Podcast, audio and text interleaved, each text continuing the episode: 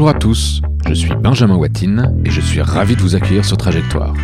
Pour celles et ceux qui ne me connaissent pas, j'ai la chance de rencontrer des hommes et des femmes inspirants et l'envie m'a pris de créer ce podcast. Pourquoi? Eh bien tout simplement pour vous faire profiter comme moi de leurs histoires, leurs conseils ou quelques-unes de leurs anecdotes. Trajectoire, c'est donc une série de rencontres avec des personnalités qui entreprennent, chacun à leur manière, avec succès. Et je vous propose de partager ensemble leur parcours, un mardi sur deux, dès 6h du matin. Pour ce nouvel épisode, j'ai l'immense plaisir de recevoir Patrick Bertrand, ancien directeur général du groupe Cégide, acteur majeur dans l'édition de logiciels. Très engagé sur les questions du numérique, il est le cofondateur de l'AFDEL, l'association française des éditeurs de logiciels, dont il a assuré la présidence entre 2007 et 2012.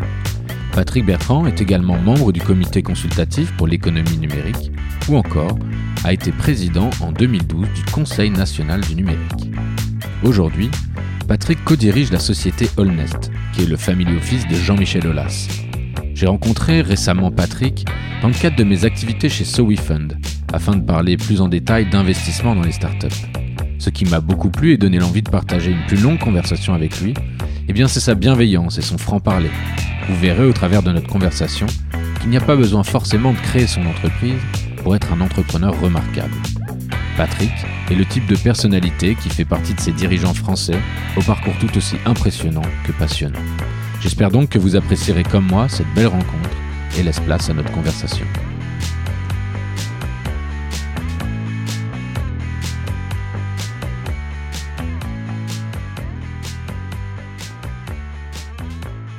Bonjour Patrick. Bonjour. Bienvenue dans cette émission. Merci. Aujourd'hui, nous sommes dans les locaux de SoWeFund, euh, là où nous nous sommes rencontrés pour la première fois il y a quelques mois, dans le cadre de ta nouvelle aventure chez Allnest. Et est-ce que tu peux nous en dire un petit peu plus sur cette activité? Alors, je co-dirige Allnest. Allnest, c'est le family office de Jean-Michel Aulas. Et euh, au-delà d'exprimer d'où il vient, plutôt exprimer ce que c'est qu'un family office. Un family office, c'est généralement le résultat euh, de la réussite d'un entrepreneur. Et qui dit réussite, eh ben, à un moment donné, ça veut dire qu'il y a de l'argent. Et là, il y a deux options. Il y a vous vivez de vos rentes ou au contraire, vous essayez de faire en sorte que cet argent se réinvestisse. Et pour qu'il se réinvestisse, eh bien, il faut construire une démarche stratégique. Et le family office, finalement, il a deux caractéristiques qui le, peut le distinguer d'autres acteurs. Le premier, c'est comme on investit sur des fonds propres, il n'y a pas de limitation dans le temps. Donc, on peut accompagner les entrepreneurs et les entrepreneuses sur une durée très longue. Et la deuxième chose, c'est que l'entrepreneur et l'entrepreneuse est accompagné par des entrepreneurs. Et d'ailleurs, notre baseline, c'est des entrepreneurs pour les entrepreneurs. Ok, très intéressant. Peux-tu nous en dire un petit peu plus euh, sur la manière dont vous intervenez? Comment cela fonctionne euh, Comment vous allouez votre argent? Alors le, schéma classique d'une stratégie, c'est d'asseoir cette stratégie sur différents piliers. Euh, il y a des piliers assez classiques de, placement financier, d'investissement dans l'immobilier, d'ailleurs qui n'est pas simplement de l'investissement dormant, qui, peut être euh, dynamique, et puis euh, investissement dans les entreprises ou dans des projets qu'on peut être amené à piloter directement. À l'entreprise de toute taille, on a créé le Club Nest pour s'adresser aux petites entreprises et aux startups. On a des investissements en capital développement et puis on travaille aussi avec des partenaires euh, sur des projets qu'on copilote. Pourquoi avoir créé ce club? Euh, Parce que j'ai rencontré un bon nombre de family office et tous ne sont pas du tout bah, business angels ou organisés comme tels, comme vous, en club. Pourquoi vous avez décidé d'investir ce secteur des startups? Il, y a, plusieurs raisons. La première, il y a une dimension culturelle. Euh, euh, je suis très impliqué dans le monde des startups depuis très très longtemps. Euh, il y a des réussites absolument magnifiques. c'est un vecteur aussi de veille euh, de ce qui se passe sur les grandes tendances. Euh, et puis, euh, c'est de tellement merveilleuses aventures entrepreneuriales que dans la vie, d'une façon générale, il faut un peu de vibration. Vous savez, quand vous faites que du placement financier, bon, vous avez la vibration des marchés, mais bon, c'est une vibration qui est finalement assez sèche en termes humains. Bon, bah merci beaucoup. Honest, on va y revenir peut-être un petit peu plus tard. Oui. pour le coup, l'émission, donc Trajectoire, c'est dans cette émission, je cherche à connaître un peu plus intimement les personnalités que j'interviewe et que je suis amené à rencontrer euh, dans le cadre de mon, de mon travail ou, ou non. Et là, l'idée, le challenge, euh, si tu te veux bien, c'est de lever un peu le voile sur certains moments de, de ta vie, de ton parcours, pour essayer de, bah, de voir comment on en arrive là, comment, comment quelqu'un comme toi On arrive à, bah, à co-diriger le family euh, de, Jean-Michel Aulas et surtout, euh, bah, on te connaît surtout parce que tu as dirigé euh, le groupe Cégide pendant de nombreuses années. Mais ce qui m'intéresse, c'est de savoir, avant Cégide, déjà, et, avant tout, bah, avant d'en arriver là, avant ta nomination, c'est quoi ton enfance Est-ce que tu est-ce que tu étais déjà voué à être euh, un, entrepreneur, enfin même pas un entrepreneur parce que peut-être tu qualifieras, on, en parlera un peu plus tard, mais est-ce que tu étais voué à devenir un, dirigeant comme ça? C'est difficile comme question parce que ça pose la question de la prédestination. Et je ne crois pas à la prédestination. Par contre, si on regarde les choses sur le versant négatif, il y a un vrai sujet qui est, euh, euh, qui est finalement la principale injustice, c'est savoir où tu es né. Et euh, au fond, euh, euh, on imagine que la principale injustice, c'est d'être né sans argent ou avec de l'argent. Non, la principale injustice, c'est est-ce que je suis né dans un milieu qui, culturellement, m'a amené à réfléchir, à avoir l'esprit critique, à tenter de se donner des challenges. Et c'est ça la chance que j'ai eue, d'être dans un environnement où euh, le sujet euh, d'essayer de conduire sa vie, moi, d'une façon générale, je n'ai jamais quitté quelque chose, je suis allé vers. Et si j'avais quelque chose à dire à tout le monde, essaye d'aller vers quelque chose. quitter, c'est pas bon parce que ça veut dire que tu renies ce, que, ce que tu as fait ou que ce que tu as fait précédemment ne t'a pas plu. Et aller, tenter d'aller vers quelque chose, eh bien, on s'aperçoit que progressivement on construit mais euh, on construit pas sur une ligne préétablie avec un seul objectif. Et j'aime beaucoup ce mot de sérendipité. Je crois que c'est Pasteur qui disait aussi le hasard n'existe pas, il n'arrive qu'à ceux qui l'ont préparé. Et d'une certaine façon, c'est ça qu'il faut arriver à, modeler. Mais quand on a la chance d'avoir été entouré de personnes qui, qui t'ont amener justement à réfléchir, à être sollicité, eh bien ça c'est le véritable moteur. Et ce sur quoi il faut euh, travailler, si on parle comme être humain, comme citoyen, c'est ça, c'est dire au fond euh, comment lutter contre le fait de cette chance ou malchance d'être né dans un environnement où on te fait réfléchir, où on te donne l'idée euh, et le courage de te dire qu'il y a des perspectives pour toi. Donc tu as été euh, bien entouré euh, apparemment. Mais, et tu viens d'où exactement? Tu es, originaire de quelle ville? Alors je suis originaire de Lyon. Euh, comme je le disais, j'ai eu la chance de naître dans un environnement qui était un environnement ouvert sur le monde. pas simplement d'ailleurs sur le monde des affaires, mais sur le monde humain. Euh, notamment parce qu'il y avait beaucoup de gens qui euh, étaient euh, dans la médecine, dans l'accompagnement des gens en difficulté. Et donc ce, binôme de, la vie entrepreneuriale et de, l'humain m'a marqué. Et ce qui m'a aussi beaucoup frappé, c'est que on m'a amené à, à réfléchir. J'étais dans un environnement où on te disait pas, bah voilà ta ligne. Euh, c'est bah, réfléchis, et regarde toutes les opportunités. Et puis aussi, euh, mais ça, il y a des questions de caractère, c'est, je crois beaucoup à la théorie du mouvement, euh, c'est-à-dire qu'il il faut bouger, et bouger, ça permet de se rendre compte si rapidement on est sur la mauvaise voie, donc du coup, bah, on change plus vite, et puis bouger finalement, on dit souvent, mais réfléchis avant d'agir je ne suis pas du tout convaincu de cette opposition. Il faut euh, que la réflexion précéderait naturellement l'action. C'est une forme d'interaction. Évidemment, il ne faut pas se lancer comme ça euh, sans réfléchir euh, du tout, mais il faut réfléchir un peu, agir, tester, et puis c'est comme ça qu'on avance. C'est une forme de démarche un peu en crabe. c'est pas une ligne directe la vie, et c'est ça qui m'a qui m'a conduit faut faire. Toi, tu es plutôt vraiment un maker, faut faire. Euh, Il faut vraiment faire, mais au sens de tester. Parce que faire, ça permet de tester, de se confronter à la vraie vie. Euh, les grandes réussites dans la vie, elles sont issues très souvent de démarches pragmatiques avec de l'intelligence derrière, euh, du, sens, de la quête de sens, de la réflexion. Mais fondamentalement, elle est liée à l'expérience au sens de je teste et, au pragmatisme. Et ça, c'est un point qui est absolument essentiel. Ok. Donc, tu es, euh, né à Lyon, euh, dans une famille, euh, dans un bel environnement, dans un bon environnement et qui t'a bien, et qui bien accompagné. Pour le coup, est-ce que tu avais aussi des passions en tant qu'enfant?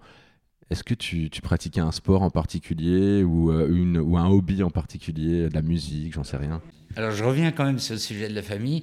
Bien accompagné, non. Le cadre était favorable pour me permettre de réfléchir, mais ma vie est faite de rébellion.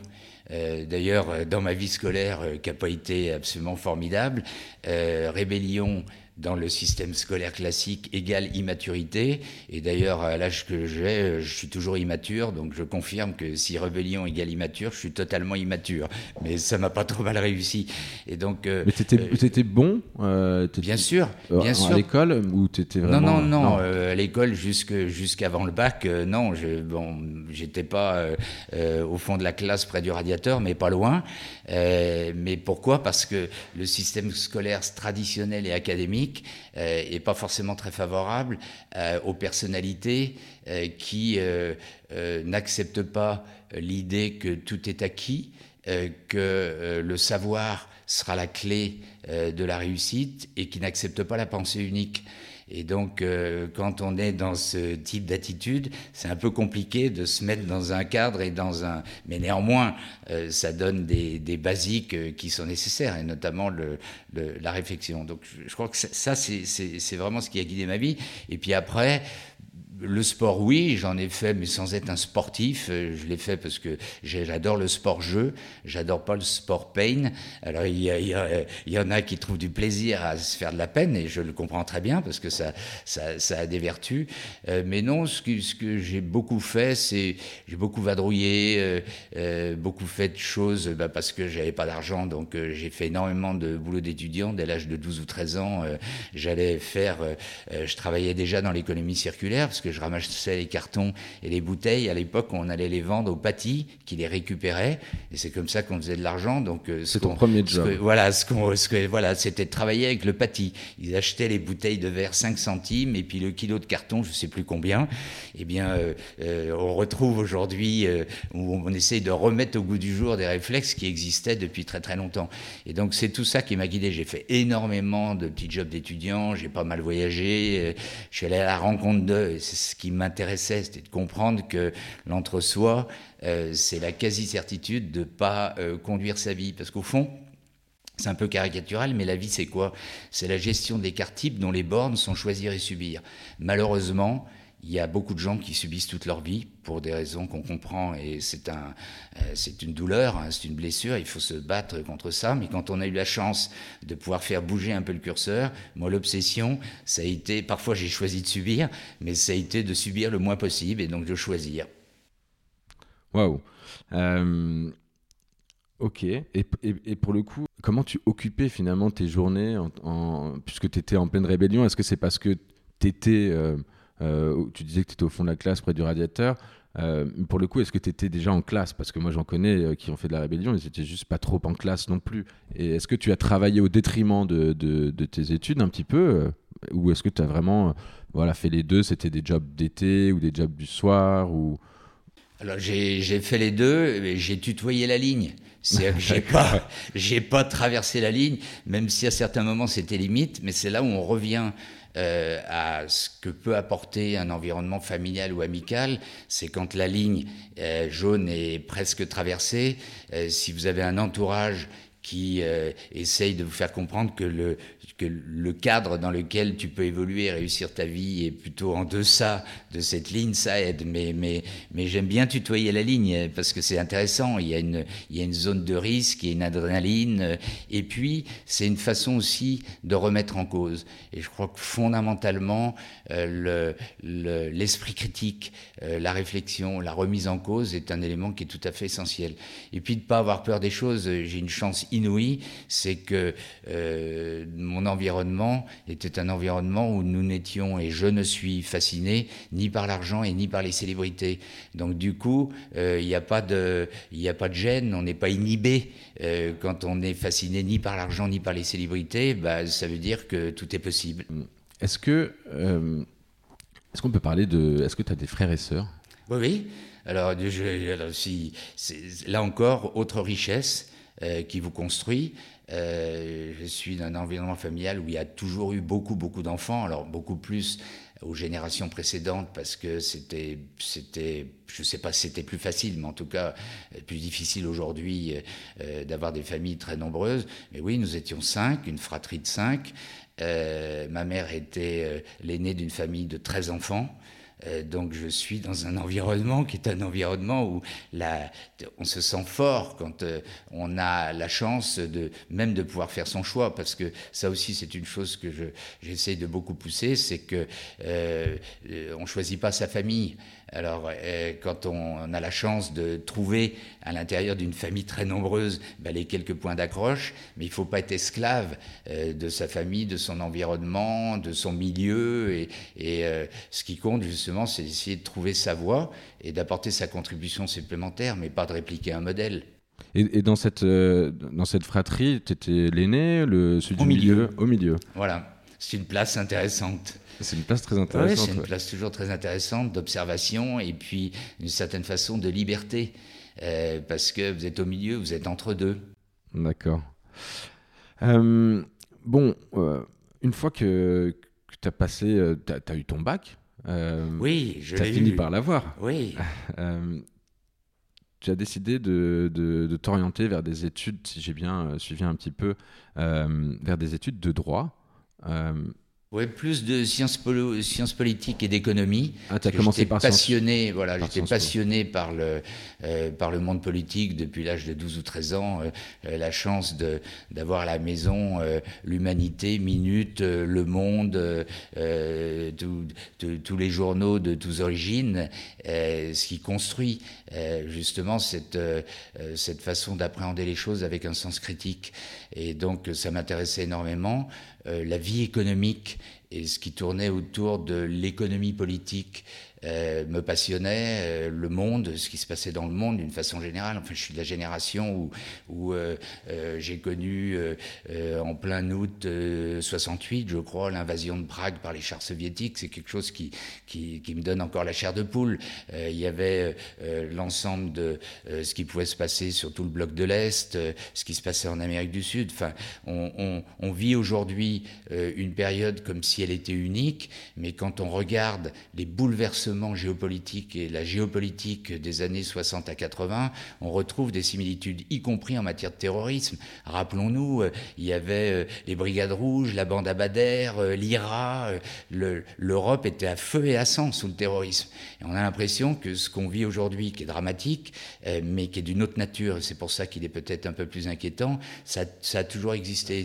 Si on s'intéresse au monde, eh bien à ce moment-là, c'est ça qui m'a guidé vers cette orientation sciences politiques plutôt partie économie et finance, euh, et puis après un peu de droit parce que ça construit euh, le système de pensée, ça permet de comprendre un certain nombre de choses. Et d'ailleurs, je note que euh, les jeunes start-upers aujourd'hui, une des premières choses qu'ils doivent faire, c'est comprendre les, les, éléments qui ont trait aux aspects juridiques, parce que le corollaire de la première levée de fonds que tu fais, c'est quoi? C'est la signature du pacte d'associés. Et d'ailleurs, mon sentiment, c'est qu'on se construit une génération juste de dingue, parce que j'étais encore récemment avec un jeune et une jeune entrepreneuse de 22 ou 23 ans qui euh, savait me parler de clauses de drague longue, euh, de processus de décision importante, euh, de dilution au capital. Bah, quand on a la chance d'avoir à cette génération, à cet âge-là, une compréhension de la globalité de fonctionnement d'une entité, qu'elle soit une entité de, avec un objectif de profit comme une entreprise ou une entreprise de, de, de l'environnement social et solidaire ou une ONG, ben on est capé pour la vie. Je trouve que tu as de la chance de rencontrer ces entrepreneurs parce que nous, nous qui travaillons dans, l'écosystème, euh, ce c'est pas le cas de tous. C'est très difficile, euh, j'ai l'impression, le pacte d'actionnaires. Euh, nous, on, on voit que voilà, liquidation préférentielle, tu viens de parler de, plein de termes techniques vachement compliqués. Ils le comprennent vite. Hein. Mais ils le comprennent mais vite. il faut qu'il y ait des gens qui leur expliquent. Il faut qu'il y ait des gens qui leur expliquent. Mais ils ont une bonne maturité là-dessus. Euh, euh, après, il y a plein d'autres choses qu'il faut améliorer de façon euh, significative. On pourra peut-être en parler. Avec grand plaisir. Alors, en 2002, tu rentres dans le groupe Cégide. Mais avant 2002, qu'est-ce qui euh. se passe? Parce que tout le monde. Euh, enfin, moi, j'ai fait quelques recherches, euh, et sur, notamment sur ton LinkedIn, mais un petit peu sur, le, sur le net. Et c'est vrai qu'il bah, y a un, un petit trou. non, il n'y a pas de trou parce qu'il n'y a rien à cacher. je suis pas quelqu'un qui, euh, qui a honte de, ce qu'il a fait, même si parfois on se dit, tiens, j'aurais peut-être dû faire autrement, j'ai pas de regrets. Non, euh, quand euh, j'ai fini mes études, l'obsession que j'avais, c'était le terrain. Et d'ailleurs, c'est ce qui m'a construit tout au long de ma vie professionnelle, le terrain, le terrain, être confronté aux clients, etc. Et donc, je voulais absolument faire du commercial et du hard selling. Et donc, du coup, je suis rentré dans la banque parce que la banque, par c'est un métier où il y a très peu d'avantages compétitifs. Euh, je veux dire, à part euh, les taux de crédit, puis euh, peut-être la, la, spécificité de tel ou tel placement. En gros, c'est du hard selling. Et je voulais faire ça. Je voulais être confronté au hard selling et au début en B2C. C'est-à-dire comprendre le client B2C, etc. Donc décrocher son téléphone, prévoir, à l'époque on n'appelait pas ça un funnel, mais mettre en place son pipe commercial. Donc j'en ai fait pendant 5 ans. ça a plutôt pas mal réussi puisque j'avais pas encore 26-27 ans qu'on me proposait déjà de piloter, qu'on m'a proposé de piloter euh, une agence commerciale. Puis après, j'ai voulu voir ce qu'était le hard selling sur les grandes entreprises. Quelle, euh, quelle banque? C'était une banque de groupe à l'époque euh, qui n'existe plus, qui a été absorbée, qui s'appelait Crédit Chimie, qui était la banque du groupe Total et du groupe Péchinet. D'accord. Après, j'ai fait de la grande entreprise. Et puis, ben, au bout de cinq ans, on range son frein. Et j'avais envie là de, de, voir un petit peu ce qui se passait dans l'industrie, dans l'international. Euh, donc je suis rentré dans une société cotée de recherche pétrolière qui était filiale du groupe Lazare, qui faisait uniquement euh, de la recherche pétrolière et évidemment naturellement euh, énormément à l'étranger. Donc j'ai été amené à, à, beaucoup, bouger. Non, je suis pas parti vivre à l'étranger. On avait installé des filiales, donc comme j'étais plutôt en position de gestion, finance, administration, opérationnelle, il fallait que je sois assez proche des, dirigeants des filiales et ça m'a ça m'a beaucoup construit aussi. Euh, euh, d'ailleurs, deux, deux, sujets euh, intéressants. ça m'a construit encore plus de comprendre qu'on est des citoyens, des citoyennes du monde, et que l'entre-soi, il n'y avait rien de pire. Je me souviens très bien, j'étais, on avait une filiale à Denver, dans les Rocheuses américaines, puis dans les Rocheuses canadiennes. Je me souviens, j'étais à l'hôtel tout seul à Calgary, en plein dans les Rocheuses canadiennes, superbe. Et tout d'un coup, je ne sais pas ce qui s'est passé, mais tout d'un coup, je, je me suis vu comme si j'étais cosmonaute au-dessus de la Terre, en me disant je suis là, mais euh, finalement, je, euh, finalement, je vis euh, dans le monde. Et, j'ai pris conscience de ce sujet qui est, vous êtes à Lyon, puis après vous allez à Paris, puis après vous voyagez, etc. Et cette prise de conscience réelle du monde. Et puis la deuxième chose qui, qui m'a beaucoup frappé, c'était le cas pour la, pour la filiale américaine c'est de faire extrêmement attention à ne jamais répliquer ce qu'on a appris. La pire des choses, c'est de s'asseoir sur ce qu'on a appris et de ne pas remettre en cause ce qu'on a appris, ou en tout cas de considérer que c'est universel et que ça s'applique partout. Alors, je vais vous donner une anecdote qui est extrêmement intéressante. Dans le monde de la recherche pétrolière, en Europe, Napoléon est passé par là, les droits miniers appartiennent aux États. Donc quand vous déposez un permis, vous négociez avec des administrations, ce qui explique qu'en général, il y a des polytechniciens, ingénieurs des mines, ils ont l'habitude de discuter, donc tout ça se passe bien. Quand vous arrivez aux États-Unis, bah, c'est juste pas la même chose puisque les droits miniers peuvent appartenir à des privés. Ils appartiennent aux privés d'ailleurs. Tu peux être propriétaire de ta maison, de ton terrain et des droits miniers, ou tu peux être propriétaire de ta maison, du terrain et vendre tes droits miniers, etc. Et donc c'est du business, c'est du real estate. Il y a des agents qui cherchent un peu partout, qui, sont, euh, qui font euh, du travail technologique, et puis qui après viennent à l'encan euh, vendre des permis, etc.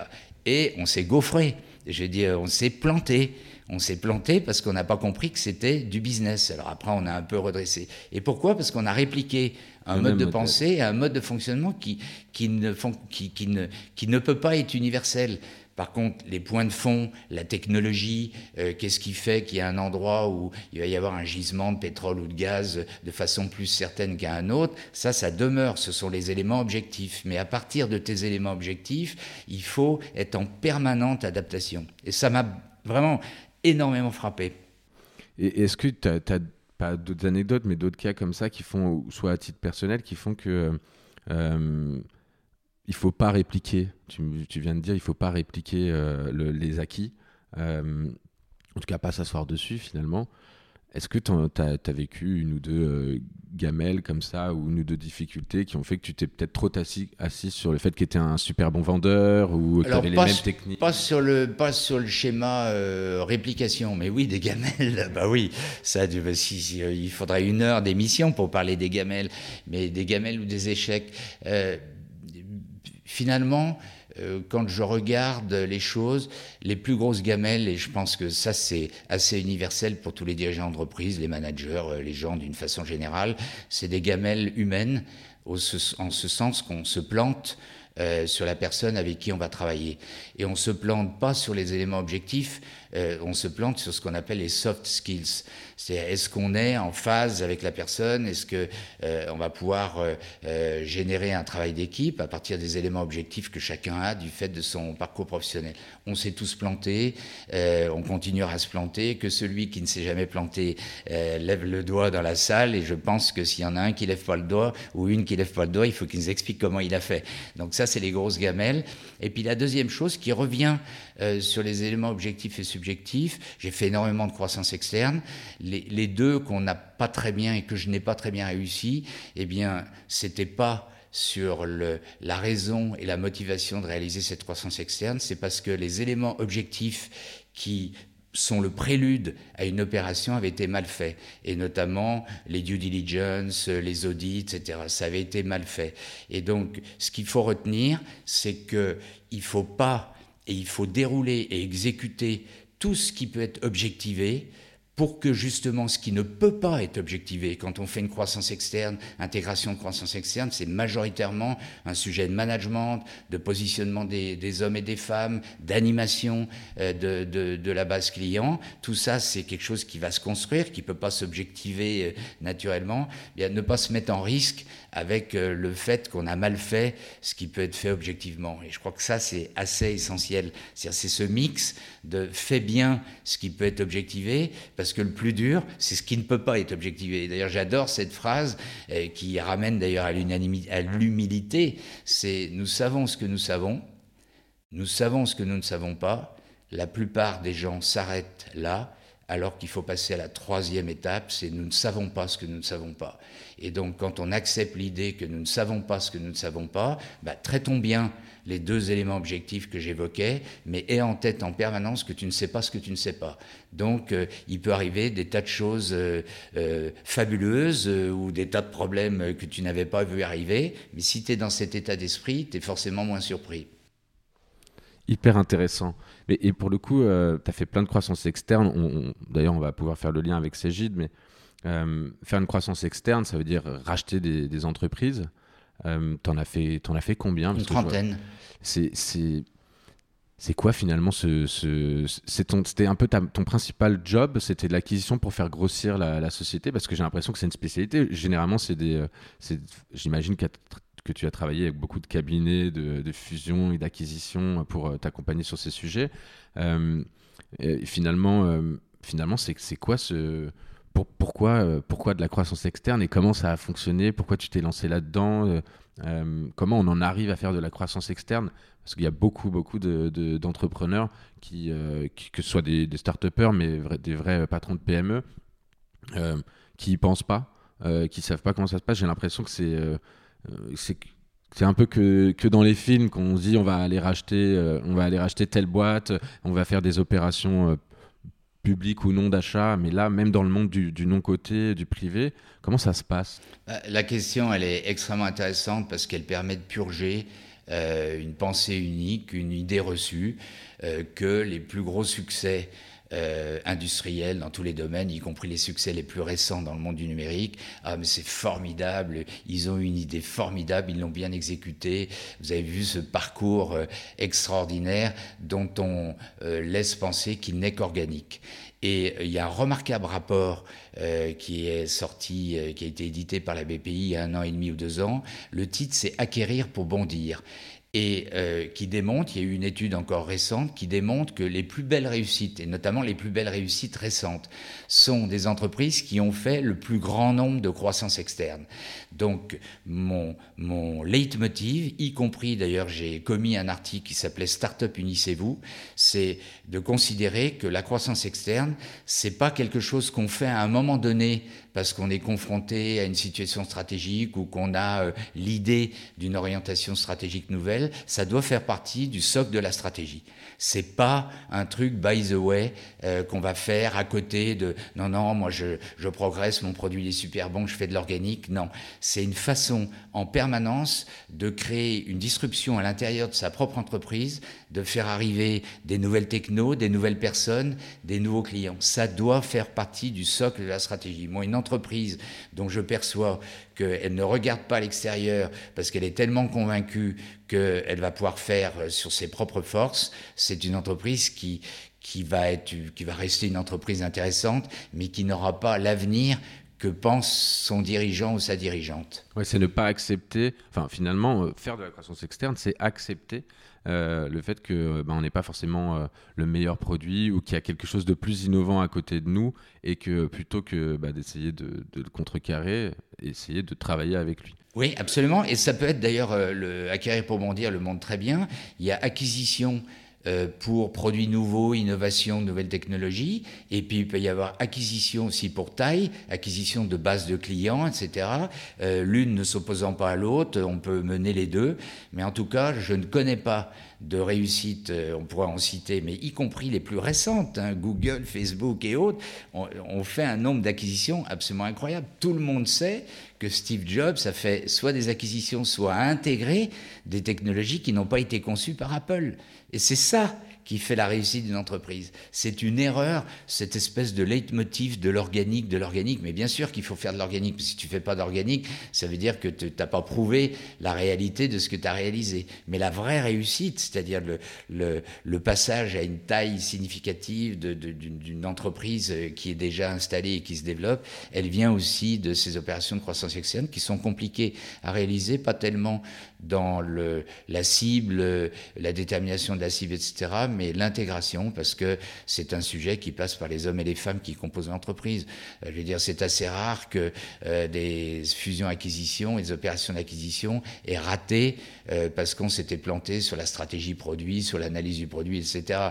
D'ailleurs, il y a qu'à voir un peu ce qui se passe dans la presse ces temps-ci, mais en général, quand il y a des difficultés, ce sont des difficultés de positionnement, d'organisation interne. Et justement, pourquoi euh, on ne pourrait pas faire euh, ces, associations sans passer par le capital? Tu penses que c'est enfin, pour ça que la croissance externe est essentielle et elle doit passer par le capital? Ou quand on veut justement bah, s'associer à une autre entreprise qui a peut-être un meilleur produit, pourquoi je ne ferais pas juste un partenariat avec elle? Ah, mais tout est possible. Et d'ailleurs il y a une vraie compréhension et notamment du fait de l'arrivée du numérique avec euh, ce besoin qu'on a de viraliser l'utilisation de différents produits, le nouveau mot qu'on appelle la coopétition, c'est-à-dire on est compétiteur mais on peut coopérer ensemble parce que finalement ça a du sens d'avoir euh, euh, nos deux plateformes qui se connectent ou nos deux applis qui se connectent parce que bah, les clients euh, euh, ou les utilisateurs de ton appli euh, peuvent avoir un intérêt à aller sur la mienne et vice-versa, même si d'une certaine façon il y a une forme de compétition. Donc on peut créer aussi des joint ventures, etc. il n'y a pas uniquement cette logique d'acquisition et tu as raison. Le, finalement, le message fondamental, c'est si tu ne t'ouvres pas aux autres, à ce qui se passe, et que tu ne tu ne tentes pas de trouver euh, une opportunité ou une forme euh, de travail avec ce qui se passe à l'extérieur de ton entreprise, tu es quasiment sûr que ton entreprise n'aura pas le développement que tu en attends. Merci beaucoup. Euh, pour le, on va essayer de maintenant de parler un petit peu de Cégide. Mais on peut. on peut en parler un petit peu. C'est 15 ans, 15 ans de ta vie. donc tu rentres dans le groupe Cégide, je crois, en 2002. Oui. Euh, mais pas. euh, Non, en fait, euh, je, suis, ren- je suis entré. Donc, quand, je quitte la société de recherche pétrolière, je vais raconter l'anecdote.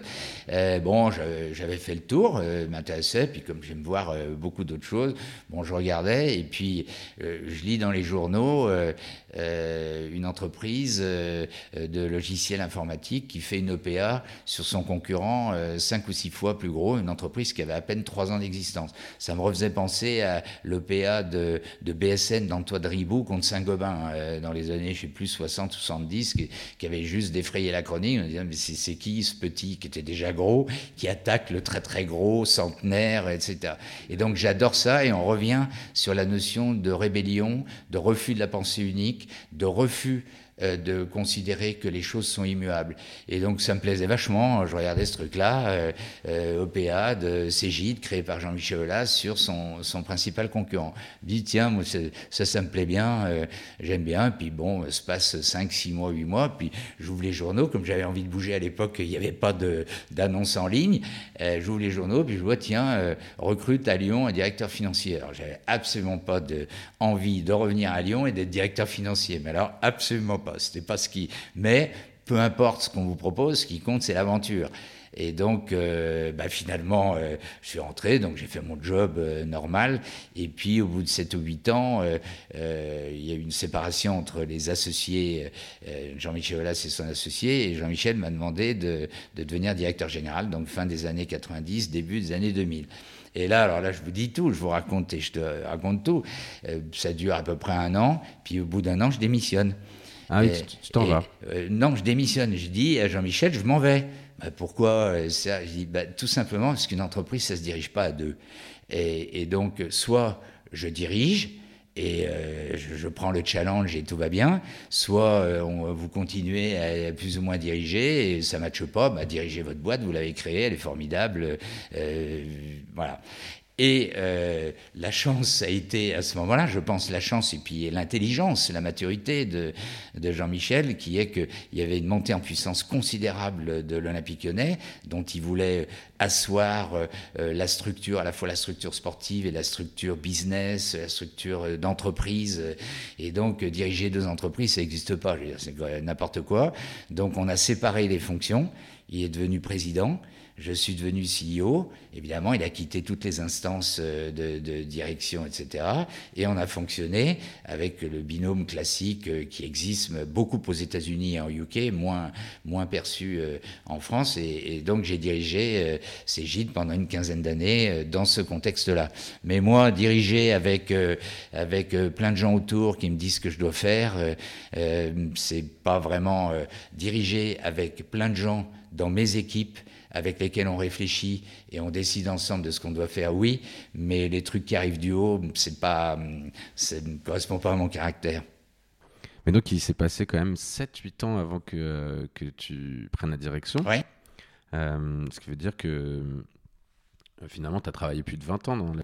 Ah oui, oui, oui, bien sûr. ouais, ouais. Euh, et, et pour le, coup- pour le coup, euh, oui, tu voulais... euh, Non, non, ce que j'allais dire, c'est que ça correspondait pas du tout à mon tempérament, mais c'est ça qui est fabuleux Oui, étonnant, dans les boîtes. Oui, mais c'est ça qui est fabuleux, c'est le sujet, c'est pas euh, ce qui se passait à- dans, dans, dans, dans le, précédentes époques où tu rentrais dans une boîte et quasiment on t'évoluait un peu, mais ça bougeait pas beaucoup, quoi. Là, euh, quand tu es dans le mode start-up, que c'était déjà plus de start-up, c'était une PME qui est devenue une ETI, ça bougeait tous les jours. Euh, On a fait des sessions, on a fait des acquisitions, comme on était coté, on a fait deux introductions en bourse de, filiales, on a fait plusieurs opérations de levée de fonds en bourse euh, avec des, produits composés, ça bougeait tout le temps. Et donc quand ça bouge tout le temps, moi j'aime. Et, vous étiez combien quand tu es arrivé On était 200 et quand je suis parti, on était 2300. Et quand j'ai pris la direction générale, on, végétait autour de 100 millions d'euros. Ça me plaisait pas et je peux peut-être euh, en parler. Et quand je suis parti, on faisait plus de 300 millions d'euros et avec un résultat qui était multiplié par 7.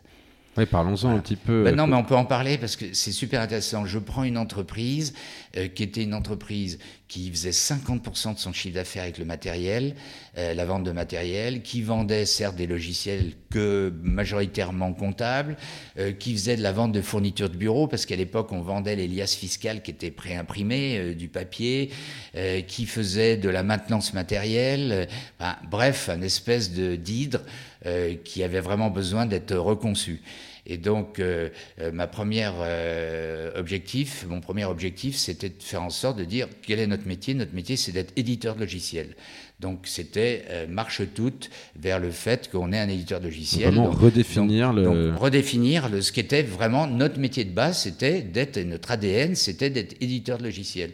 Donc euh, les ventes de matériel ont diminué, elles représentaient plus que 5 ou 6 de, des ventes, et donc on était devenu un véritable éditeur de logiciels, incrémenté par un certain nombre d'acquisitions. Et puis, euh, en 2004, euh, vraiment la volonté de changer de taille. Donc on acquiert notre plus gros concurrent, pratiquement une société quasiment de la taille équivalente de celle de Cégide, et surtout l'idée qu'il fallait vraiment passer au SAS. Et crois-moi, en 2004 passé au SAS, personne n'y croyait, tout le monde pensait à la réplication du monde ancien, parce qu'avant l'arrivée du micro-ordinateur, il y avait les grands centres de calcul, qui étaient les équivalents des clouds de, de l'époque. Donc non, non, ça c'est fini. Donc tous les gens qui avaient connu cette révolution du micro-ordinateur contre l'ancienne vision des grands centres de calcul, ils croyaient absolument pas. Donc ça a été très dur parce que euh, très dur au sens de, il a fallu passer du temps à convaincre, convaincre le conseil d'administration, pas forcément être en phase avec mon président euh, du conseil d'administration sur ce sujet, convaincre les troupes qu'il fallait changer complètement. Et euh, justement, l'acquisition à l'époque de CCMX, qui avait commencé quelques éléments là-dessus, m'a permis d'introduire une cellule nouvelle dans l'ADN de Cégide et donc de m'aider à pousser cette logique-là. Et de fait, on est devenu le premier éditeur euh, français de, euh, de, de logiciels en SaaS, avec des sacrés sujets, donc changement euh, de, la structure industrielle, de la structure de vente, le fait que quand vous passez d'un système de vente immédiate à, vente, euh, à une vente par abonnement, vous plombez votre top line, vous plombez votre chiffre d'affaires.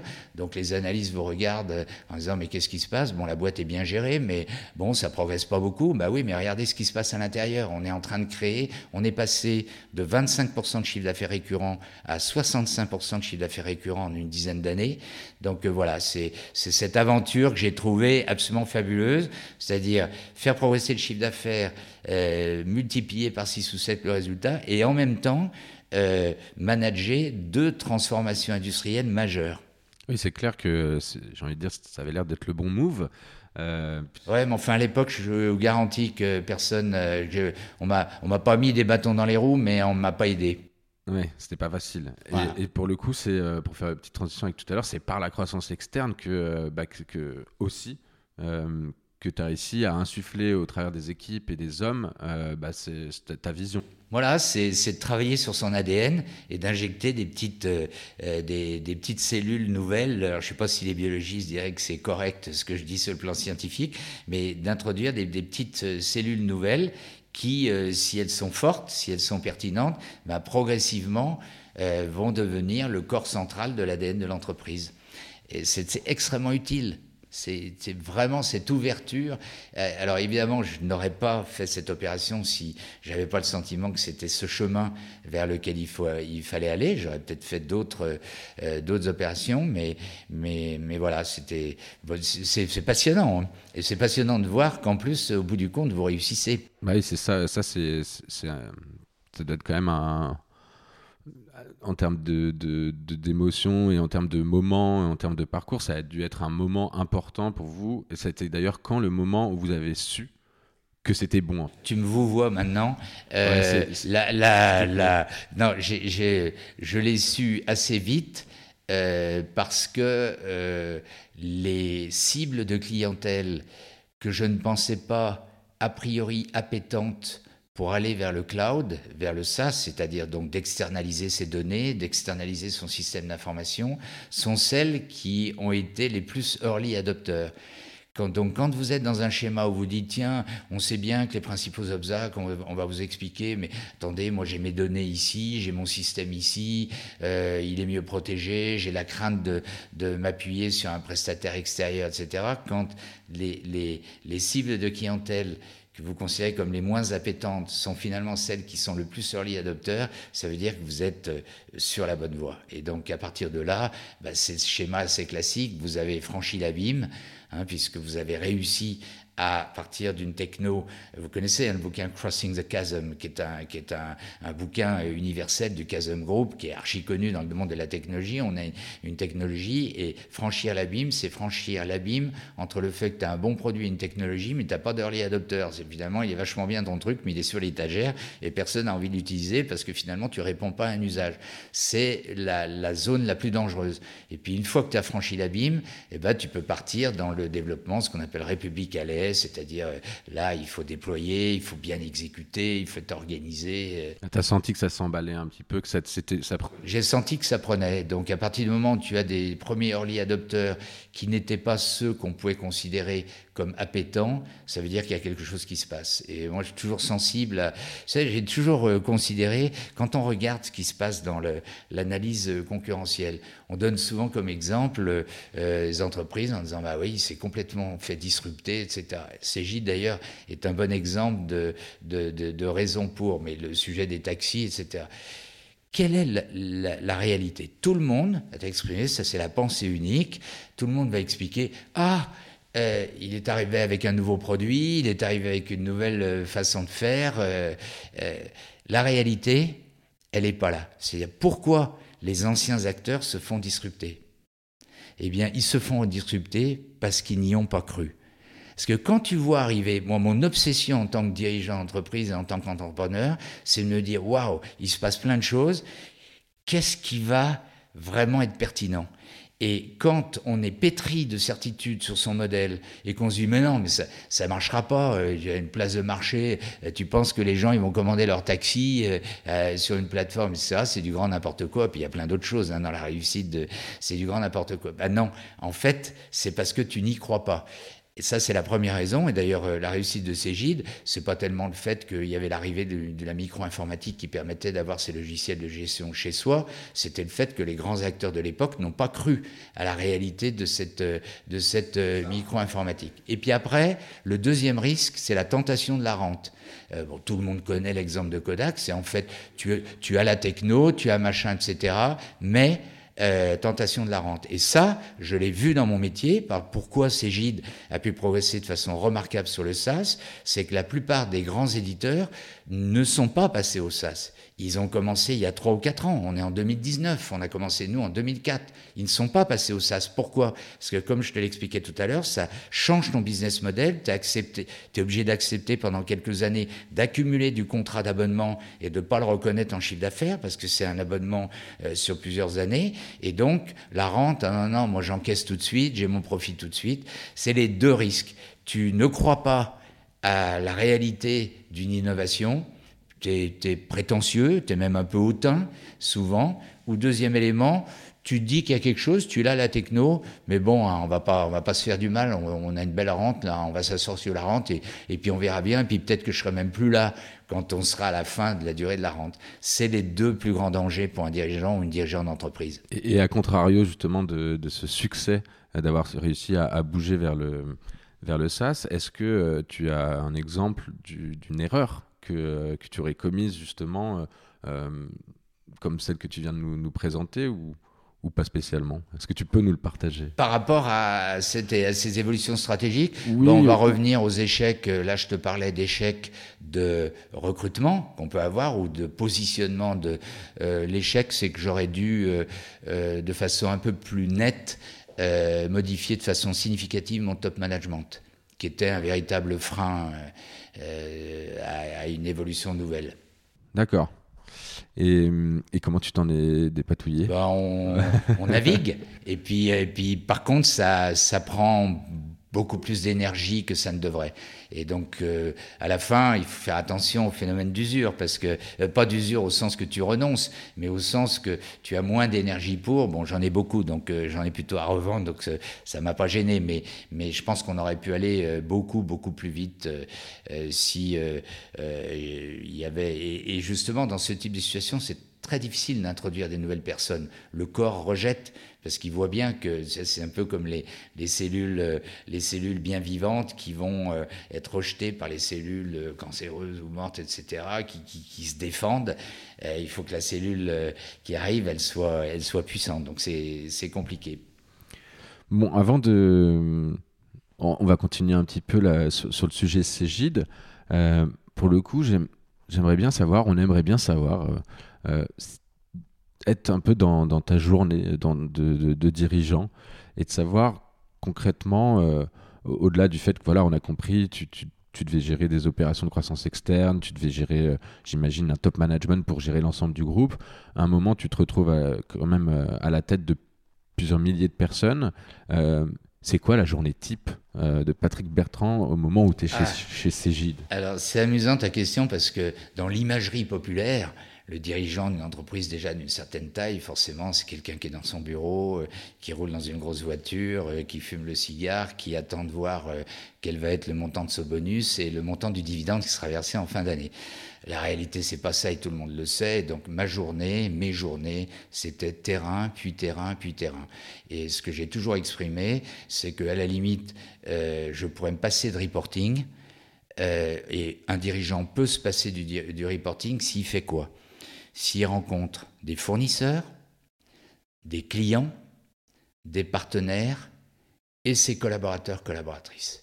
Et je l'ai fait tout le temps, tout le temps, tout le temps, tout le temps. Et je peux vous dire, et je peux te dire que c'est ça qui m'a permis de connaître parfaitement mon entreprise et de ne pas avoir besoin de, de, rester dans un bureau à regarder des boucles de reporting qui sont importants et qui sont utiles parce qu'ils permettent d'objectiver ce qui est ressenti. La deuxième chose, c'est euh, quand on est très très opérationnel, euh, comment on fait pour s'extraire de cette partie opérationnelle pour bah, s'ouvrir et s'enrichir, pour améliorer sa vision, réfléchir à la stratégie, etc. Et là, mon sujet a été de le faire à l'extérieur et de énormément m'impliquer dans le monde du numérique. Donc j'ai créé et, présidé l'association euh, des, éditeurs de logiciels qui s'appelle maintenant Tech in France. Je l'ai présidé pendant cinq ans. J'ai été nommé euh, par le président Sarkozy membre du Conseil national du numérique. Euh, j'ai été président de, Lyon French Tech. Donc ce, foisonnement de cette richesse, cette diversité de rencontres de gens qui sont dans, dans, la vraie vie impulse assez naturellement une vision de ce qui se passe. Moi, j'ai pas besoin qu'on m'explique hein, ce qui se passe. Je lis un certain nombre de choses, mais globalement, j'ai pas trop besoin parce que quand tu rencontres euh, des start-upers, start-upeuses, euh, du B2C, du B2B, de la deep tech, etc., des euh, dirigeants d'entreprise, quand tu dois négocier avec l'Assemblée nationale dans le cadre d'un projet de loi qui concerne directement le numérique, quand on te demande de réagir sur le scandale Cambridge Analytica de Facebook, etc., bah, forcément, tout sous le substrat de ce que tu, exprimes, c'est-à-dire ce que tu exprimes est appuyé sur ce substrat d'input qui ne vient que si tu vas sur l'extérieur. Donc très opérationnel, mais en même temps euh, un large temps consacré à l'externe qui te permet euh, d'avoir la vision euh, de ce qu'il faut faire. Et, pour le coup, si on rentre même un peu plus dans le détail, est-ce que tu as... Est-ce que tu es un lefto Est-ce que tu as un petit des petits, des petits tricks ah, les petits, euh. chacun, les petits rythmes, etc. Oui, chacun a. Non, globalement, oui, oui, j'aime énormément travailler le matin. J'apprécie pas forcément la zone de l'après-midi, même si je fais pas, même si je fais pas un repas. Euh, non, j'aime bien, j'aime bien le matin et puis la, fin d'après-midi jusqu'à un beau milieu de soirée. C'est des, c'est des moments où je considère, pour ce qui me concerne, je suis en forme physique et intellectuelle et en tout cas le matin de façon évidente. Y a une belle négociation à 5 heures du matin. Euh, c'est, c'est, il n'y a rien de meilleur, en tout cas pour moi. Et sur ce plan-là, d'ailleurs, euh, je pense que c'est important de d'exprimer que quand on est, euh, quand on dirige une entreprise, quand on crée une start-up ou qu'on a d'autres, euh, une des, euh, un des éléments qui est un facteur distinctif des uns et des autres ou des unes et des autres, et ça, bah, tu l'as reçu un peu, un peu quand es né, mais au sens physique, pas au sens, au sens inné, pas au sens culturel, c'est l'énergie. Et quand tu as la chance d'avoir un moteur d'énergie euh, qui est nourri du culturel s'il y a de la passion. il faut l'entretenir aussi. Euh, de la passion, bien sûr, alors il faut l'entretenir, mais surtout euh, énergie physique, nourri par la passion. Et quand tu mêles ces deux choses, ça marche. Et ce que j'exprime très souvent, euh, je ne crois pas aux gens qui fonctionnent qu'avec le cerveau et je ne crois pas aux gens qui fonctionnent qu'avec leur tripes. C'est cette interaction euh, qui fonctionne bien. Et d'ailleurs, si j'avais à dire dans quel sens tu préférerais, je pense que c'est pas mal que les choses passent d'abord par le trip, les, les tripes, les intuitions, et qu'après tu, tu, les, tu les scannes à partir de ton cerveau. Et euh, je le vois d'ailleurs euh, que mes plus belles réussites, euh, alors j'allais dire en tant qu'investisseur, mais le but, je cherche pas à perdre de l'argent, mais je suis pas obsédé par l'idée de gagner de l'argent en faisant des plus-values sur les startups.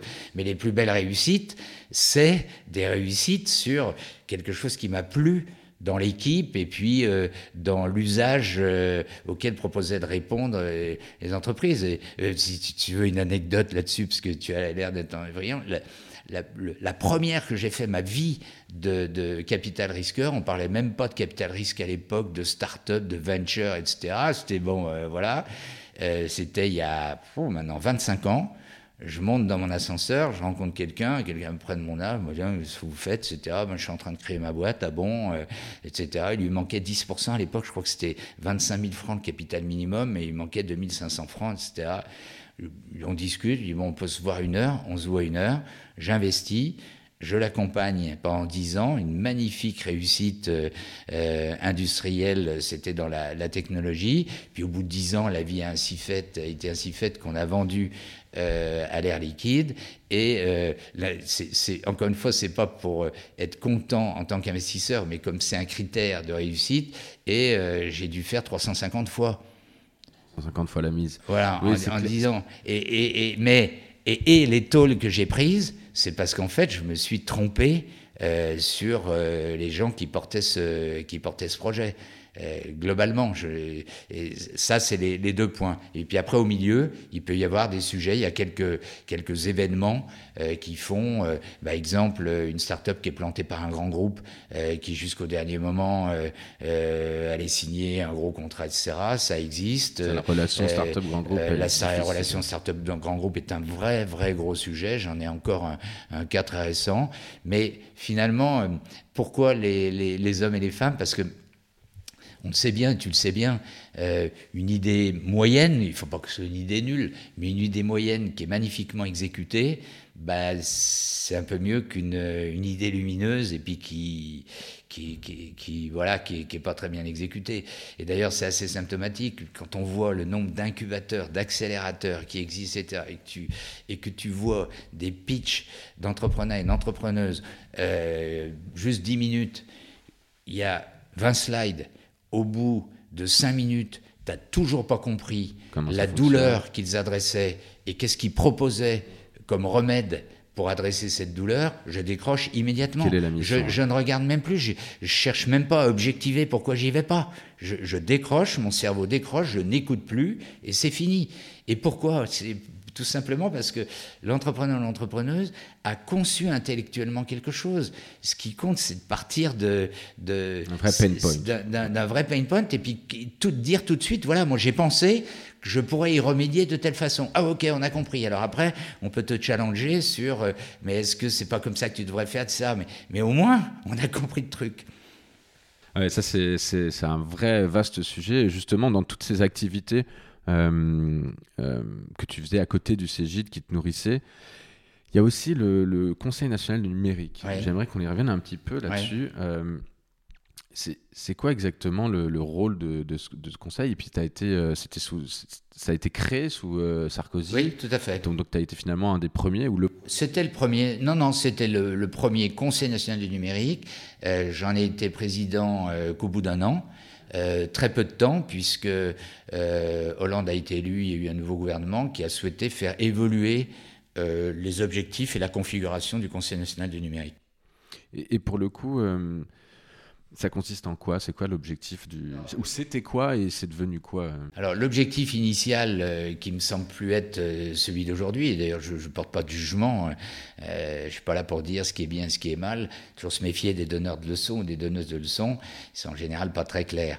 L'objectif de Sarkozy et de Nicolas Prinsen, qui était son conseiller numérique, c'était de dire on a besoin dans ce, ce monde qui bouge énormément du fait de l'avènement et puis de l'émergence et puis de l'accélération du numérique on a besoin d'avoir l'avis des gens qui savent c'est-à-dire qui sont dans le numérique, euh, qui opèrent des entreprises nouvelles ou moins nouvelles euh, dans le monde du numérique, des télécoms, des infrastructures, etc. Donc on a une espèce de besoin d'avoir des gens qu'on va consulter chaque fois qu'il y aura un projet de loi. Il y avait eu le projet de loi Adopi à l'époque, euh, qui avait un peu fait de... Donc ce, ce besoin d'avoir une instance avec qui on peut discuter, mais composée de gens qui sont dirigeants d'entreprise et qui sont dans les entreprises. Euh, Flore Pellerin, pour qui j'ai vraiment beaucoup de respect, et d'ailleurs, il faut rendre à César ce qui est à César, c'est elle qui a lancé la, marque French Tech avec euh, Sébastien Soriano, qui est maintenant le président de l'ARCEP. Donc, on a discuté euh, à ce moment de la configuration, et j'ai senti, je leur ai dit, encore une fois, c'est ni bien ni mal, euh, que leur orientation était beaucoup plus de, de plus think tank avec euh, euh, les représentants euh, de, je dirais, de sociologiques de l'écosystème du numérique. J'ai dit, mais écoute, très bien, Fleur, mais Sébastien, mais ça va être différent. Ça, ça, a du sens. Et d'ailleurs, je vais te citer une anecdote qui n'est pas caricaturale, hein, qui, mais qui exprime euh, en image euh, cette variation. Ils m'ont très gentiment et très respectueusement invité à l'instauration du, du, nouveau Conseil national du numérique, et puis on a fait un tour de table. Alors, je me souviens que le tour de table que nous avions fait, nous, eh ben, on expliquait, chacun a expliqué ce qu'il faisait, et là, c'était beaucoup, euh, voilà ce que je pense, euh, voilà ce que je. Euh, voilà. Et, et, là, j'ai vu, mais presque physiquement, un peu caricatural, parce que c'était pas que ça. Et puis, et puis les gens, les, membres de, ce Conseil national du numérique étaient des gens éminents. Hein. Il n'y avait pas de sujet, mais, mais c'était ça. Et d'ailleurs, on a vu, notamment euh, assez récemment, j'ai eu l'occasion d'en parler avec euh, Mounir Majoubi et son cabinet, euh, qu'on a délaissé euh, la partie industrielle et économique du numérique. Euh, on a trop parlé, c'est utile, mais ça peut pas être euh, l'objectif, c'est une composante. On a trop parlé d'inclusion, de, de, de fracture, de, d'électro-illettrisme. on a trop parlé d'aspects sociologiques du numérique et on a un peu délaissé euh, ce qui est nécessaire, euh, euh, c'est finalement d'avoir des entreprises qui réussissent parce qu'elles elles, irriguent et elles irradient et évidemment elles, participent à l'inclusion. C'est clair. Et, pour le coup, quand on parle de numérique et quand on parle d'inclusion, de numérique, il y a quand même un. Enfin, moi personnellement, on se pose quand même des questions puisque tu as, fait partie de ceux qui finalement prodiguer des recommandations ou euh, une, ont une vision euh, sur euh, l'avenir un petit peu mhm. de, ce qui va, de ce qui va être décidé concernant bah, telle ou telle orientation stratégique sur le, développement numérique. Aujourd'hui, il y a une fracture sociale de plus en plus grande sur des personnes qui sont ou non digitalisées ou qui sont, on va pas l'exprimer comme ça, mais on va dire plutôt familiers avec l'utilisation du, du, digital que ce soit d'ailleurs euh, à titre personnel ou que ce soit dans les entreprises, parce que je pense qu'il y a une vraie fracture aussi dans les entreprises, hein, on le voit. Euh, en plus de ça, on euh, on n'arrête pas de parler d'intelligence artificielle, on n'arrête pas de parler de, robotique. j'ai même envie de, je peux même aujourd'hui, j'ai envie de te dire, c'est Terminator, le, scénario auquel on peut s'attendre. Mmh. Qu'est-ce que tu en penses de tout ça? Alors déjà, tu as oublié des, gros mots. Euh, tu as oublié blockchain, tu as oublié transhumanisme, tu as oublié big data. Ce qu'on vit depuis deux ou trois ans, c'est la dictature des mots, et souvent prononcée par des gens qui n'en font pas. Euh, qui sont des observateurs, des gens qui euh, euh, n'ont pas réellement, sont pas réellement dans la vraie vie. Et d'ailleurs, le summum, le chapeau de tous ces mots a le mot merveilleux Startup Nation, qui est un mot que j'aborde. Euh, pourquoi? Parce que c'est un mot qui exclut. En d'autres termes, si t'es pas start-upper, si t'es pas euh, dans la techno, etc. Donc en gros, c'est quoi? 2% de la population Et je suis sympa, hein, on est 67 millions, euh, t'enlèves les 17 millions depuis 60 ans, ça fait déjà beaucoup, beaucoup de monde et je pense qu'il n'y en a pas autant. Si tu, n'en es pas, eh ben t'es has-been. T'es has-been et t'es, es rejeté de la société, ton avenir, tu n'en as pas tu n'as pas d'avenir. Je déteste ce, schéma-là. Il faudrait plutôt parler, pour revenir à ta question, de Digital Nation. Pourquoi? Parce que ça, c'est un projet pour la nation. C'est de dire, il y a des révolutions technologiques dont il faut qu'on s'empare, et je vais y venir très rapidement, mais il y a aussi un enjeu considérable qui est que toutes ces magnifiques entreprises, y compris des PME euh, que je peux rencontrer en région, euh, qui peuvent continuer à se développer de façon remarquable, à condition qu'elles s'emparent de ce que peuvent leur apporter le digital, avec des éléments basiques, euh, euh, la gestion de son suivi client, la gestion de son flux logistique et de supply chain, la gestion de sa relation client, la dématérialisation de ses flux. Et au lieu de parler de la vraie vie, on nous sort des gros mots. Euh, dire, donc arrêtons, arrêtons, faisons de la pédagogie, et c'est comme ça qu'on luttera contre la fracture. Le problème, c'est que on reste sur ces logiques de communication et, qui, euh, à mon sens, sont très excluantes. Et d'ailleurs, euh, d'une certaine façon, indirectement, regarde ce qui s'est passé sur les Gilets jaunes. Il y a plein de choses, mais tu, vas dans un rond-point des Gilets jaunes en disant, mais on a un super projet pour la nation, c'est Startup Nation. Tu oserais aller faire ça? Tu, tu, vois bien que tu tombes complètement à côté de la plaque, que ça peut pas embarquer une population. Alors de dire on va se digitaliser, c'est super le numérique, parce qu'en plus plein de gens l'utilisent à titre personnel, euh, c'est quelque chose qui, qui peut permettre d'aller de l'avant. Après, sur le sujet des recommandations, ça bouge. J'ai exprimé que, à plusieurs reprises qu'il euh, était nécessaire d'avoir un foisonnement. C'est indispensable. Aujourd'hui, la France comprend ce que c'est que l'entrepreneuriat, respecte ses entrepreneurs. Il y a plein de startups qui se créent. C'était nécessaire. Euh, quand on, on, veut faire évoluer un corps social, il, faut, il faut le faire foisonner. Maintenant, il faut arrêter parce qu'on est dans la dispersion la plus totale et ça commence à devenir assez exaspérant, tous ces messages en disant les trois Google ou les trois Facebook européens, blabla, français, etc. Il faut arrêter, il faut se concentrer. Se concentrer sur quoi? Sur ce que sont nos forces. Nos forces, c'est quoi? On est un pays incroyable avec des groupes mondiaux dans des domaines euh, hyper techno, l'aérien, le spatial, la chimie, euh, euh, le ferroviaire, les transports, le luxe, les parfums, la cosmétique, la médecine, etc. Tout ça, c'est une compétence qui crée un écosystème absolument remarquable. Eh bien, on va se focaliser sur aider toutes ces nouvelles dynamiques entrepreneuriales autour de ces secteurs-là qui sont souvent deep tech. Donc il y a une vraie évolution. On a enfin compris qu'il fallait concentrer. Et d'ailleurs, euh, tu verras euh, euh, de façon pas anodine, c'est que ça veut assez souvent dire qu'il faut se concentrer sur le B2B ou le B2B2C. Euh, les, toutes ces startups hyper sympathiques dans le B2C, la xème startup que j'ai vue de food delivery, etc. faut arrêter, on le voit sur les trottinettes, mais là on est plus dans le sujet winner takes all, hein, donc c'est mm. plus. Mais faut arrêter, je veux dire, dans le B2C, on est un petit pays, on est un grand pays sur ce que je viens d'évoquer, techno, etc., mais on est un petit pays euh, en termes de consommation, donc euh, faut arrêter. Quoi. C'est pas, comme ça qu'on va justement euh, faire de, de, la France une digital nation et, l'émergence de groupes remarquables.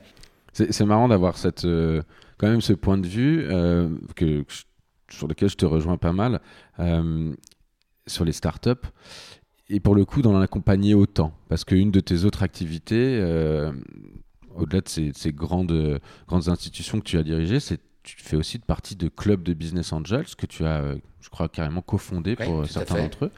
Euh, et, et, pourquoi tu t'es lancé là-dedans et, et, et, comment est-ce que tu. Parce qu'il y en a deux, je crois que tu en as créé deux ou oui, trois. on a co-créé Seed for Soft qui réunit que des dirigeants et entrepreneurs du numérique et qui, comme son nom l'indique, fait surtout du soft, du logiciel et du B2B. Et puis le Global Nest, là, qui est plus varié, avec une diversité de compétences métiers plutôt que de compétences numériques euh, pour adresser différents secteurs. Alors ta, question, euh, elle est finalement assez simple, c'est que euh, si tu aimes l'entreprise, si tu aimes l'entrepreneuriat, tu as envie de, participer à ces dynamiques. car tu peux y participer en créant ta propre entreprise ou en t'associant un peu plus profondément euh, dans, telle ou telle entreprise, et puis d'accompagner et euh, d'avoir toujours ce regard qui va t'aider à être pertinent dans d'autres investissements que, que tu pourrais réaliser. Donc ça, c'est pour moi tout à fait essentiel. Et puis il y a un deuxième point, euh, on revient à la notion d'inclusion. Je participe beaucoup à un programme, euh, je suis membre d'ailleurs du conseil d'administration de Sport dans la ville, euh, qui est une organisation qui veut intégrer les jeunes des quartiers ou les jeunes en difficulté par le sport. Et ils sont allés plus loin, ils ont créé notamment un programme Entrepreneurs dans la ville, où on prend des jeunes entrepreneurs, des jeunes entrepreneuses, qui sont suivis à EM Lyon pendant 2-3 deux, trois mois, et qui sont ensuite, après, coachés par un parrain qui les accompagne sur 8-10 ans, etc. Et donc, j'en accompagne trois. Euh, et euh, bon, il y, a des, y a des belles réussites, il y a des moins bonnes réussites, ça peu importe, c'est la vie.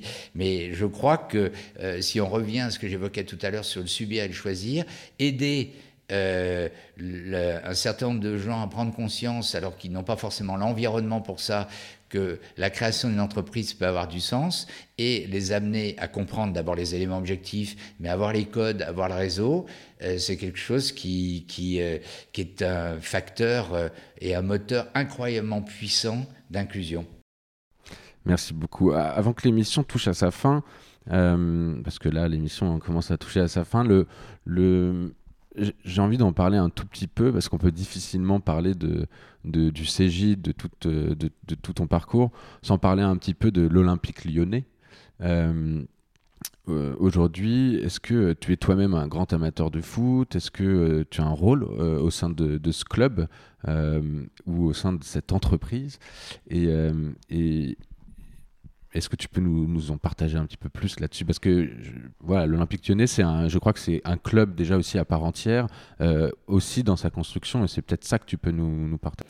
Alors oui, bien sûr, du fait de ma proximité avec Jean-Michel Aulas, puisqu'on n'a pas eu une proximité uniquement euh, sur, euh, sur ces gîtes, mais évidemment autour de l'Olympique Lyonnais. Bon, j'ai beaucoup joué au foot jusqu'à l'âge de 16 ans, mais je ne fais pas partie de ces fans de foot qui connaissent tout dans le détail et suivent les choses au jour le jour. Mais bon, j'aime bien le, sport d'une façon générale et le sport-jeu. J'aime bien le sport-jeu. Non, ce qui m'intéressait, c'est euh, ce que j'ai fait. Euh, j'ai plutôt participé non pas à la vie du club, mais à la vie de l'entreprise. Et là, évidemment, j'ai été euh, euh, très très présent euh, sous, sous l'impulsion et le, le l'orientation et le, moteur de Jean-Michel Aulas sur tous les projets, tout ce qu'il a construit autour de l'entreprise olympique lyonnais. Mais j'ai été de, tous les grands chantiers et, je peux vous dire que notamment le, chantier du stade, la construction, son financement, son refinancement, ça a été une course d'obstacles absolument incroyable. Et d'ailleurs, quel signe de, de de, comment on peut essayer de rendre un peu plus souple notre pays. Euh, on a mis, entre l'idée et la construction, on a mis dix ans pour avoir les autorisations, euh, avec des arguments, euh, bon, on peut imaginer lesquels quand on a vraiment envie d'embêter de, quelqu'un. Et puis, il y a eu la Coupe du Monde féminine, la semaine dernière. je pense que tout le monde a vu ce que pouvait générer euh, une dynamique entrepreneuriale de quelque nature que ce soit, en l'occurrence là, euh, spectacle, qu'est-ce qu'elle peut générer en euh, émanation, irrigation de l'image d'une ville et du potentiel, de l'implication économique. Il y avait des Américains et des Hollandais partout, la ville bougeait, j'avais l'impression de, enfin d'être dans une ville qui n'était pas dans l'entre-soi. Et finalement, tous ces combats qu'on voit et qui viennent limiter les dynamiques entrepreneuriales, c'est vraiment des combats de protection, d'autoprotection, et je veux rester entre soi. Et on sait que dans le monde d'aujourd'hui, c'est la mort. Euh, le bout du chemin, c'est la mort. Hein. Euh, c'est la mort ou la, le, le dépérissement d'une région, d'un environnement et d'une métropole.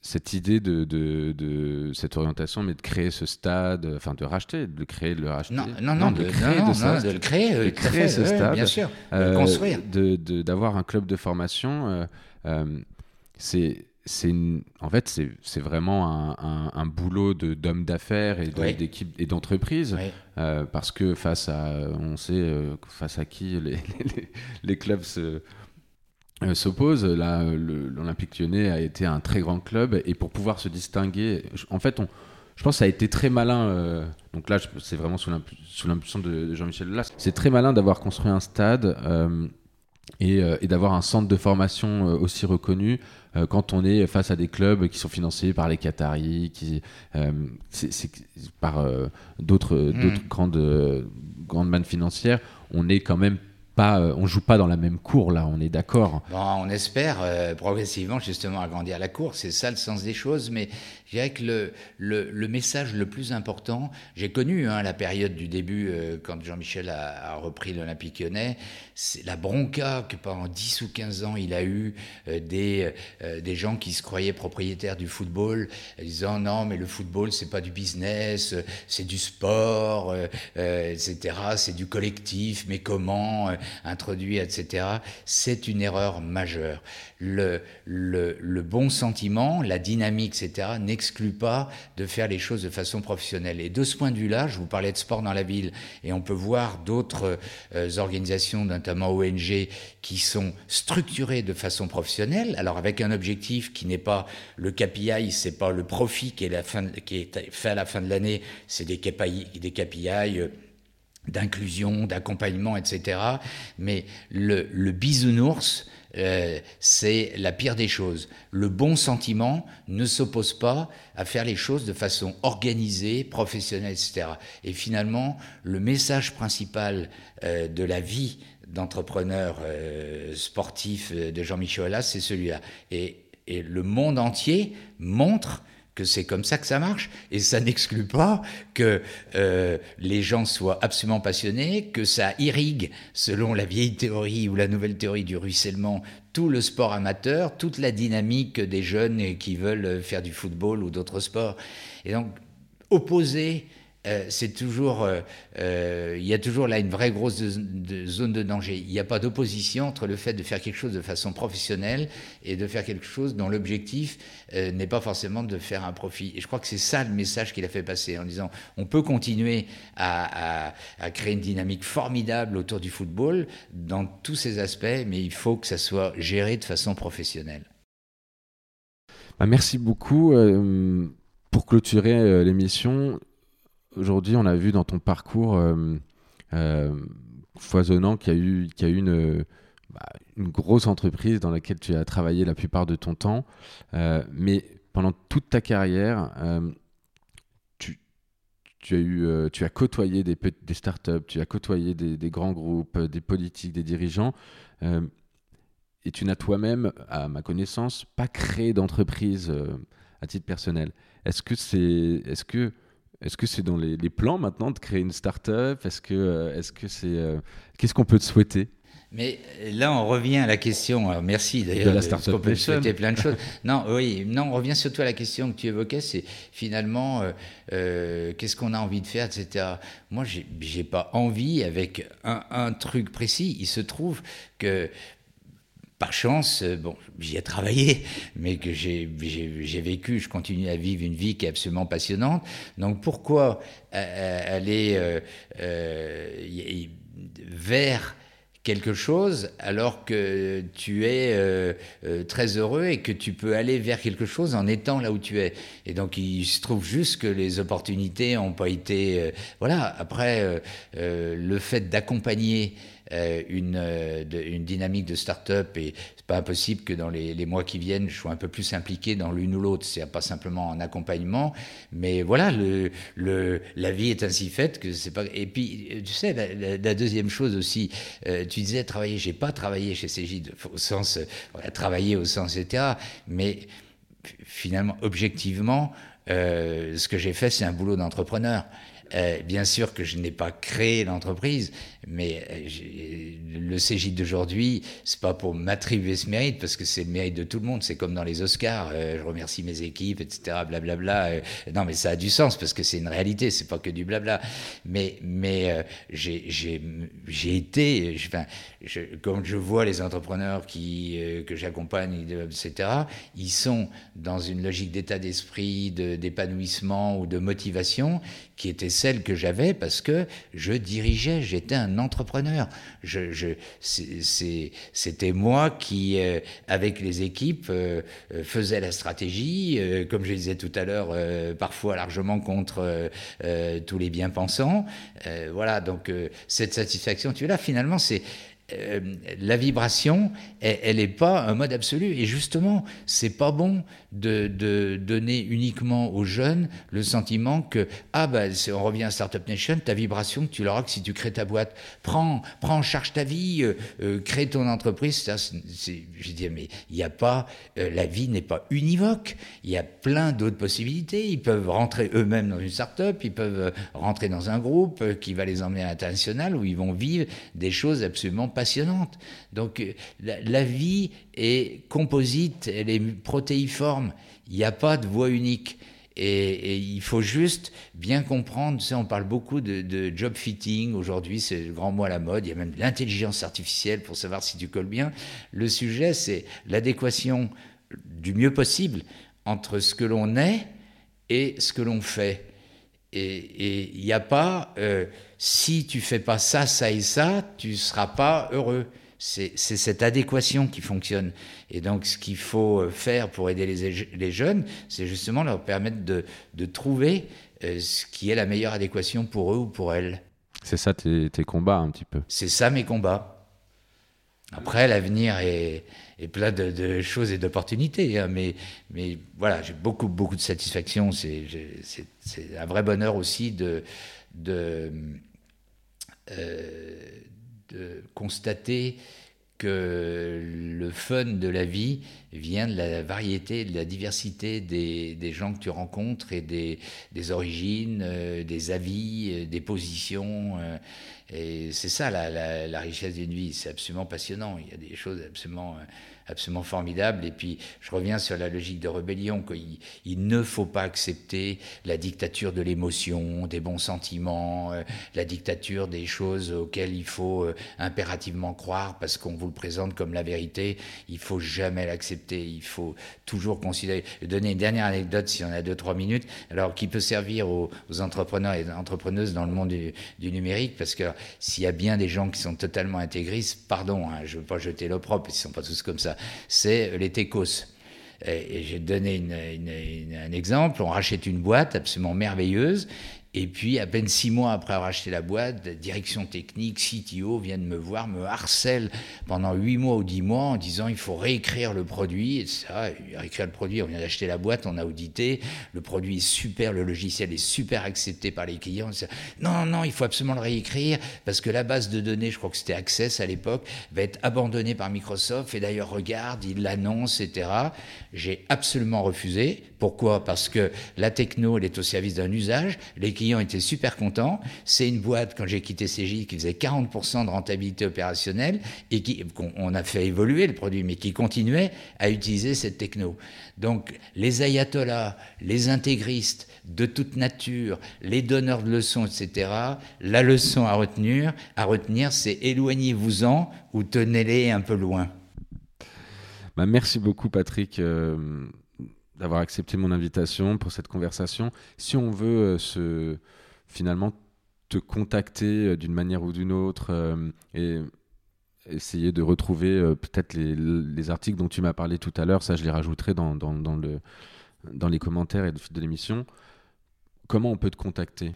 C'est assez simple. Aujourd'hui, c'est vraiment, il n'y a rien de plus simple parce que les réseaux sociaux permettent beaucoup de choses, donc sur LinkedIn ou via Twitter, en message privé via Twitter. Et puis euh, là, les choses euh, se passeront très, très facilement. Euh, ma difficulté aujourd'hui, c'est que je suis très sollicité. Euh, ce qui est agréable parce que bah, ceux ou celles qui me sollicitent ont le sentiment que je peux, les aider, les accompagner ou, discuter. Donc euh, ma difficulté, c'est que malheureusement, je suis un peu obligé d'être Mister No. Comme.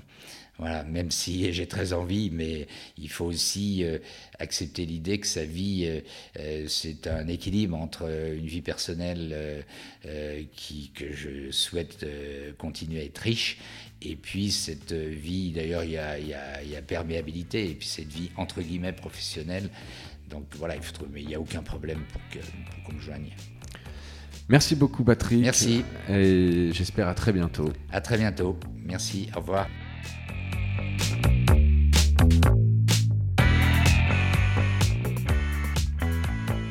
Et eh bien voilà, l'émission est terminée. Merci infiniment pour votre écoute. Si cet épisode vous a plu, n'oubliez pas d'en parler autour de vous pour m'aider à faire décoller cette belle aventure. Un coup de main est vraiment le bienvenu en partageant l'épisode sur vos réseaux sociaux, cela aide énormément. Et si vous le souhaitez, eh n'hésitez pas non plus à mettre un commentaire d'encouragement, ça fait toujours très très plaisir. Je profite de cette tribune pour vous souhaiter également de très belles fêtes de Noël, et vous annonce néanmoins que cet épisode ne sera pas le dernier de l'année, car il y aura bien un épisode mardi 31 décembre prochain. Encore un grand merci pour votre soutien et votre écoute, et je vous donne quant à moi rendez-vous dans 15 jours pour un nouvel épisode de Trajectoire.